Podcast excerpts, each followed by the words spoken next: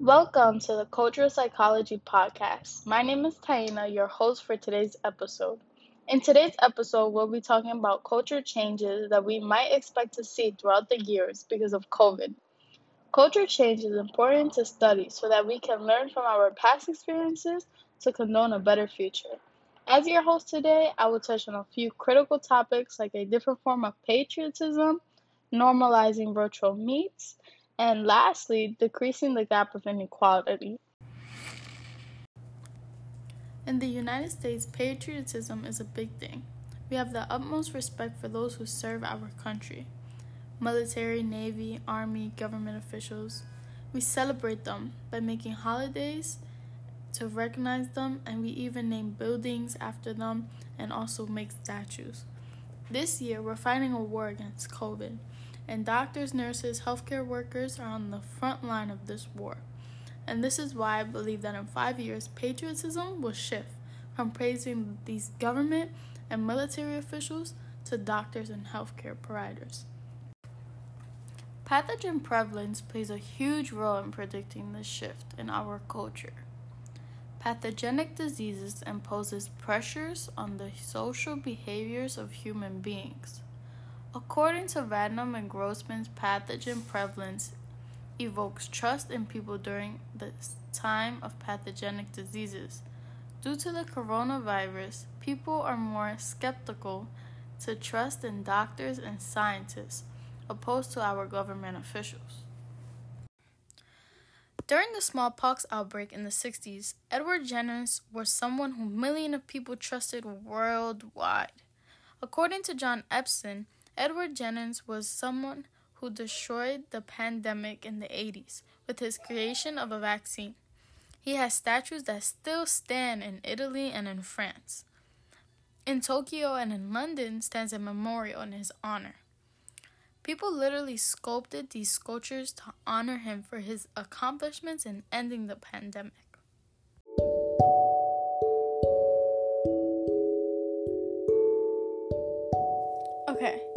Now, close your eyes and imagine you're in 2031. No, there's no flying cars yet, but there is a vaccine for the coronavirus. Now, who did Americans with their strong patriotic beliefs praise?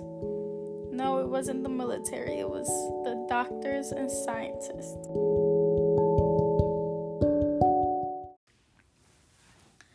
Dr. Anthony S. Fauci is one of the most recognized doctors in 2020.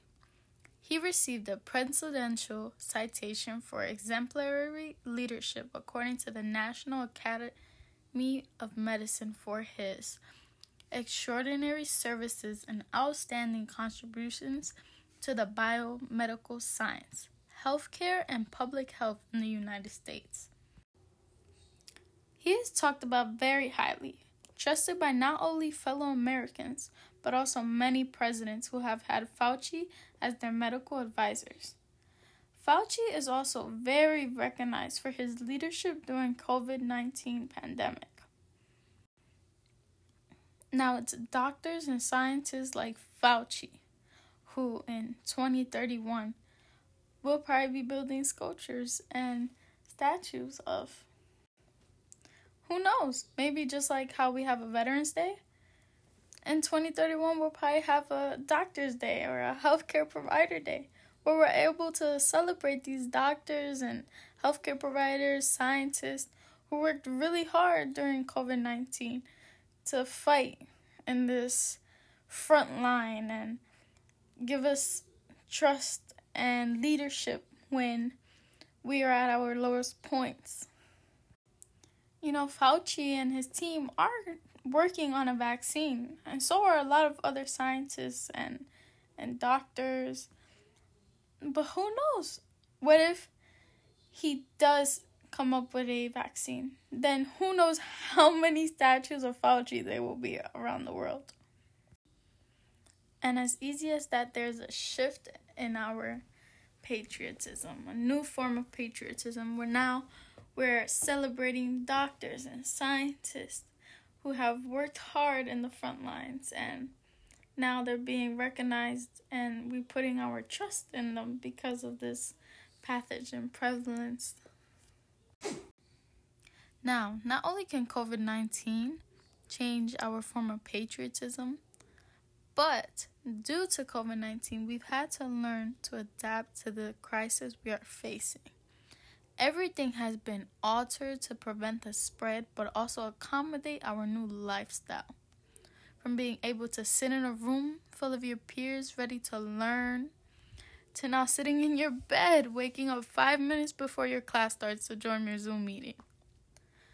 Although things may return back to being in person, who's to say that people will want to return? The question of why does this have to be online will be replaced with a new question why can't this be done online?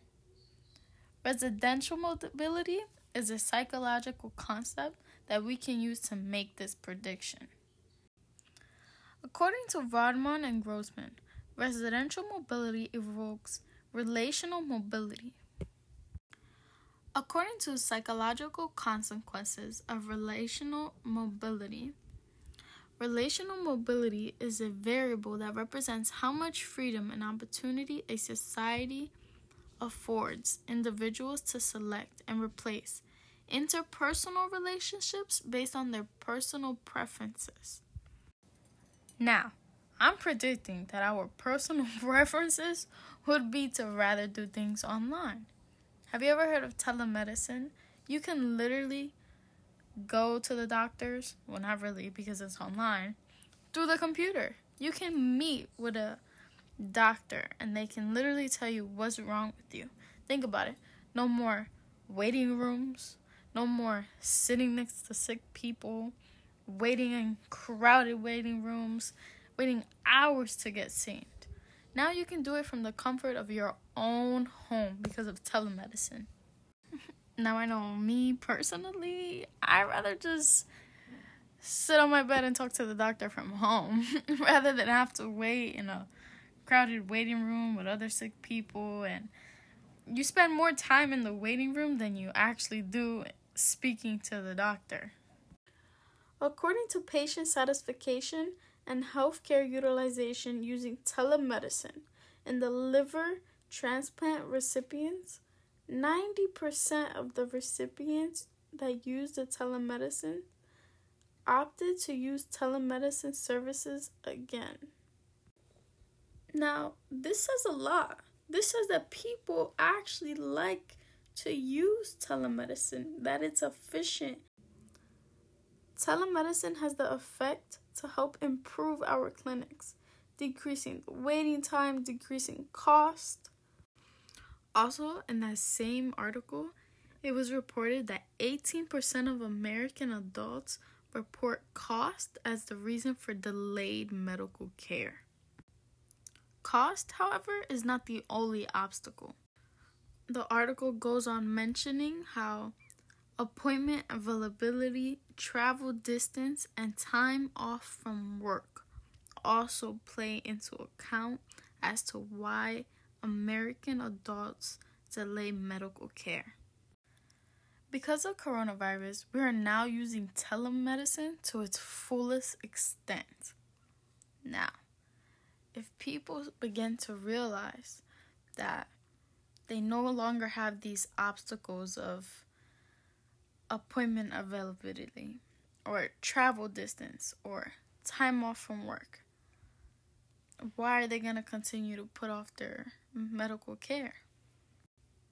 They will prefer to use telemedicine because it's the easier thing to do, it's the more convenient thing to do.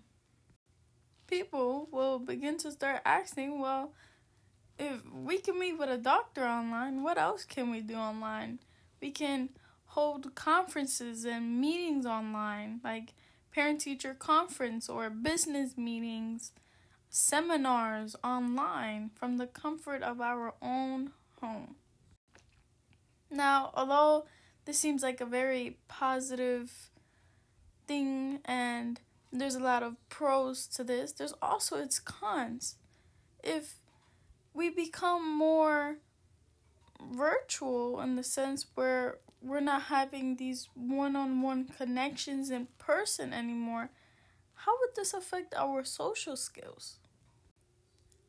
Our interpersonal relationships will be replaced with the desire to do things online, with this preference to do things online where we're not able to really communicate the way we normally do in person. People will get accustomed to doing presentations online, talking through a computer, through a computer screen, and not face to face. And then when you actually have to have these face to face communications, you won't know how to really interact because you're so used to doing it through a screen. Because of this, your social skills might decrease. People will probably have more anxiety when talking to others in person or will be more shy and reluctant to want to have a conversation and be like a sociable person. It's really interesting to see how telemedicine, but not only telemedicine, and like virtual conferences, virtual meetings, stuff through the computer that we can do online are very beneficial because it's very easy to manage your time and it's convenient. But even though it's all these these things that are beneficial to us and are helpful, it's also it's also impacting us negatively because it, it can harm our social skills it's very likely that next year we'll we'll be doing more things like this online. Telemedicine will become normalized and virtual meetings will become normalized and we'll have the choice to either join in person or join online. Like this will be something that's normal to us. Now, if you ask my mom, right? she's a doctor. She she works from home, but also she goes to the hospital to work as well. But she does telemedicine. And if you ask her, she would prefer to do just telemedicine, work from home. It's it's way easier, it's comfortable, it's her preference. Okay, now imagine you waking up every morning, going to the kitchen and seeing your mom, right? on a video call with a patient. She has her lab coat on, right? So from the waist up, she looks like a doctor. But from the waist down, she's wearing pajama pants with Christmas trees all over them. but it's crazy to think this is the world we live in now because of coronavirus. But it's even crazier to think of how this will probably be normalized this will continue to be the world we live in where we can join a conference call and be in our pajama pants but look professional from the waist up you know clothing brands will probably start coming out with lines called professional yet comfy yay now to move on to my last prediction covid-19 will greatly impact the gap of inequality in the United States. Inequality in America has been at an all time high. Now, more than ever, protests and demands for change have been a topic greatly discussed in 2020. I predict in about five to seven years, the inequality gap will become smaller. According to Varnum and Grossmann, resource inequality evokes aggression, and protests will get bigger with more people there in support of the protest. More people will want demand. Protests will become more aggressive than they already are. The coronavirus makes it more apparent how fairly people of color are treated in America. According to the article, Assessing Differential Impacts of COVID 19 on Black Communities, 52% of COVID cases and 58% of COVID deaths occur in black counties. This is more than half. Why is this percent so high? Yeah, I was wondering the same thing. According to the CDC, there are many factors that can put these minority groups at a higher risk for getting sick. The CDC mentions how discrimination, racism, not being insured, lack of transportation, child care, inability to take off from work, and lastly, distrust in the healthcare system. Because of a study of untreated syphilis in male and unauthorized sterilization of women of color, people are less likely to go to the hospitals to get tested or treated for coronavirus. However, this inequality of resources will make people very angry. People will protest where they flood the streets of the cities. They will call for reforms.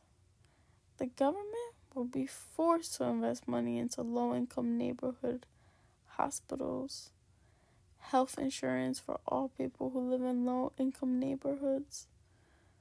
To stop the spread of the coronavirus, they would be forced to invest, fix, support these colored counties. By investing in your low income neighborhoods, this will kill two birds with one stone. By investing, this will decrease the gap of inequality. There goes one bird. and the second bird would be decreasing the rate of infection of the colored population. By investing, hospitals are able to lower the cost of their services, maybe even offer free services. If the prices drop, people will start going because they no longer have to wonder about if they can afford the bill. We can predict this cultural change because resource inequality tells us that it evokes aggression in people. And if people become aggressive, rebellious, the government will pay attention. And to stop this spread, we have to help the lower income neighborhoods, colored people, because these are the people being greatly affected by the disease. Culture is something that is continuously changing. And especially when we have something like COVID 19 that's affecting us in so many ways, there's so many outcomes and possibilities of how COVID can affect our culture and change it for the better or for the worse it's important to think about. It's important that we take a look at these culture changes that can happen, things that can affect us because of COVID 19. That way, we can prepare for the future or change the future. If these impacts are negative, and not positive ones. We can change our culture for the better. I hope that you all have enjoyed today's podcast. Thank you all for listening. I hope that the ideas were interesting and maybe you were able to cultivate your own predictions of how COVID will affect our culture. Um, all the sources that were mentioned throughout the podcast can be available to look at and my Omegle visit. Please be sure to check that out as well. If you like the podcast, make sure to give it a thumbs up. Thank you all once again. It was an honor to be your host. Till the next podcast, see you guys.